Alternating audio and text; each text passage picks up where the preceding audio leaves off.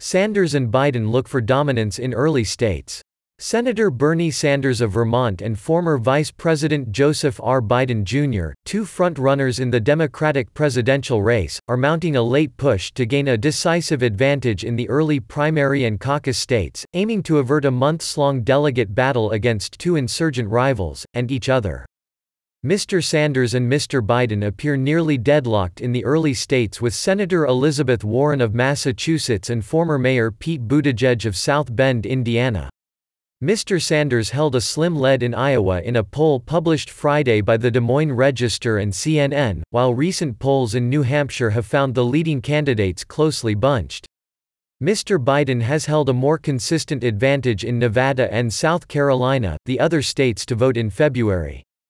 In a sign of how extraordinarily fluid the race remains less than a month before voting, all four of the top candidates are in a position to win both Iowa and New Hampshire, an outcome that could transform the race for any of them. Mr. Biden, the leading candidate in national polls, is especially determined to deny his challengers a chance to see sudden momentum in the first few primary and caucus states.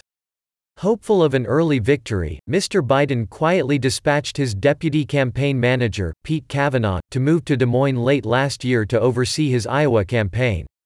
And in recent weeks Mr. Biden has made Iowa the most urgent priority on his travel schedule.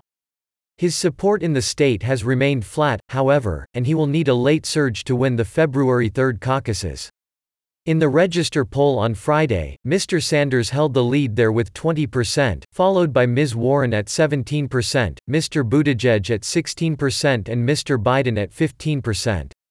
The poll, which had a margin of error of 3.7 percentage points, is likely to both embolden supporters of Mr. Sanders and galvanize moderate Democrats who are fiercely opposed to his nomination. This is the first time that Mr. Sanders, 78, has finished atop the register poll, another sign that he has reinvigorated his campaign just three months after having a heart attack. Jeff Weaver, a senior advisor to Mr. Sanders, said on Friday night that the campaign was extremely encouraged by the poll and that Mr. Sanders was focused on driving up turnout in the caucuses. Clearly the trajectory is in the right direction. Mr. Weaver said, adding, if we have a big caucus turnout, Bernie Sanders will win the Iowa caucuses. Both Mr. Sanders and Mr. Biden have been seeking to take control of a race that has been shaken and shaped for much of the year by candidates with fresher faces and new ideas. Ms. Warren and Mr. Buttigieg are chief among them, having built strong campaigns in Iowa and New Hampshire and each seizing the lead there for a time. Now, both are girding for a months-long quest for delegates across 50 states. Against a backdrop of impeachment in Washington and violence in the Middle East, Mr. Sanders and Mr. Biden are trying to turn President Trump's clash with Iran to their own advantage in Iowa, a Midwestern state with strong strains of anti-war sentiment and ideological moderation. Mr. Sanders has used his powerful financial position to mount the largest advertising campaign of any candidate in the state, and he has been emphasizing his long anti-war record while delivering increasingly pointed criticism of Mr. Biden's past support for foreign trade deals and the 2003 invasion of Iraq. Mr. Biden has begun airing ads in Iowa calling this the most dangerous moment in a generation, and at a speech in New York this week he sought to re-engage in a direct debate not with his primary rivals but with Mr. Trump. At a meeting of political donors in New York on Wednesday, close advisers to Mr. Biden argued that the atmosphere of crisis would work to his advantage, people who attended the meeting said. Both men brought valuable advantages into the race from the start, including sharply defined public images, Mr. Biden's popularity among black voters and Mr. Sanders's immense donor base.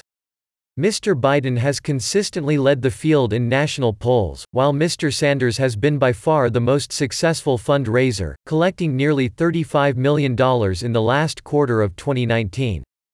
The story of the race is the resilience of those two guys, said Paul Begala, a longtime Democratic strategist. It is by no means certain that either Mr. Biden or Mr. Sanders can secure a tight grip on the nomination without a long fight, and that possibility could evaporate if Ms. Warren or Mr. Buttigieg were to score an upset victory or two at the start. Ms. Warren was set to campaign in Iowa this weekend beside Julian Castro, while Mr. Buttigieg announced plans for a town hall with the singer and actress Mandy Moore. Right now, veteran Democrats in the early states say voters remain overwhelmed by all the options in a field that still features 13 candidates. In the Register poll, only two fifths of respondents said they had made up their minds, far fewer than at this point in 2016. It's almost like with a little kid, if you offer them too many choices, they're frozen, said Representative Annie Kuster of New Hampshire, who is still determining whom she'll support. Because the stakes are so high, they don't want to get it wrong. It's not just voters who are reluctant to pick a candidate. Traditional party allies like labor organizations are also taking their time. I just don't see any of us doing anything before Iowa, Randi Weingarten, the president of American Federation of Teachers, said about her fellow unions. The Democratic Party's delegate allocation rules virtually ensure a drawn-out primary season if there are still three or four competitive candidates after the so-called Super Tuesday primaries on March 3, when about 40% of all the delegates are at stake. Michael R. Bloomberg, the billionaire former mayor of New York City, will also become a factor then, since he has opted to skip the first four states to concentrate on later contests. Mr. Bloomberg's advisers, however, have indicated to Democratic officials that he would not be inclined to keep pouring hundreds of millions of dollars into a prolonged contest with Mr. Biden for the nomination. If the former vice president emerged as an overwhelming favorite after Super Tuesday, Mr. Bloomberg would reorient his campaign into an organization dedicated to battering Mr. Trump, the advisers said. Mr. Biden and his allies hope the race will not last long enough for Mr. Bloomberg to become a troublesome factor, and there have been new signs over the last week that the Democratic Party establishment is eager to help. Mr. Biden has unveiled a series of endorsements from Democratic leaders from battleground districts, including Mayor Eric Garcetti of Los Angeles on Friday. And after months of internal pessimism and external expectation setting about his prospects in Iowa, Steve Ricchetti, a top advisor to the former vice president, has told other Democrats he thinks they can win the state outright. But Mr. Biden's advisers privately concede that a fourth place finish could be damaging, and the Register poll indicated that he could capture political gold or be out of the medal hunt there altogether. If Biden were to finish first in Iowa and then first or second in New Hampshire, it's very hard to see him being stopped, said David Plouffe, who ran former President Barack Obama's 2008 campaign. The same could be true of Mr. Sanders. His campaign believes he is well positioned to win three of the first four states, with the Biden stronghold of South Carolina as the lone holdout, and then cement his control of the race on Super Tuesday, when Mr. Sanders's financial strength and popularity with Latino voters could give him an edge in states like California and Texas. But Sanders' allies concede that he will have to add more support from racial minorities, especially African Americans, in order to clinch the nomination.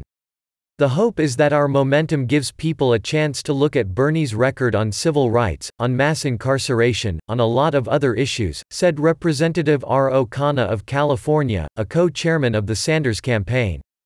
Unlike Mr. Biden, Mr. Sanders would have to overcome deep reservations in the party establishment about his strength as a general election candidate. Bernie is a disaster for me in South Florida, said Representative Donna Shalala, a first-term Democrat who faces re-election in a swing district where Mr. Sanders's embrace of socialism is deeply unpopular with many Latino voters.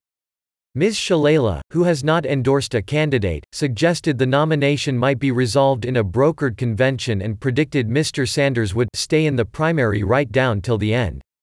For all his team's optimism, Mr. Biden has yet to gain ground in Iowa and is no better than tied for the lead in New Hampshire, and his campaign could be stretched thin in bigger primary states, where he has done less than his top rivals to build out operations. Even some allies of Mr. Biden concede that Mr. Sanders and Ms. Warren have superior campaign organizations in many of the February and March states.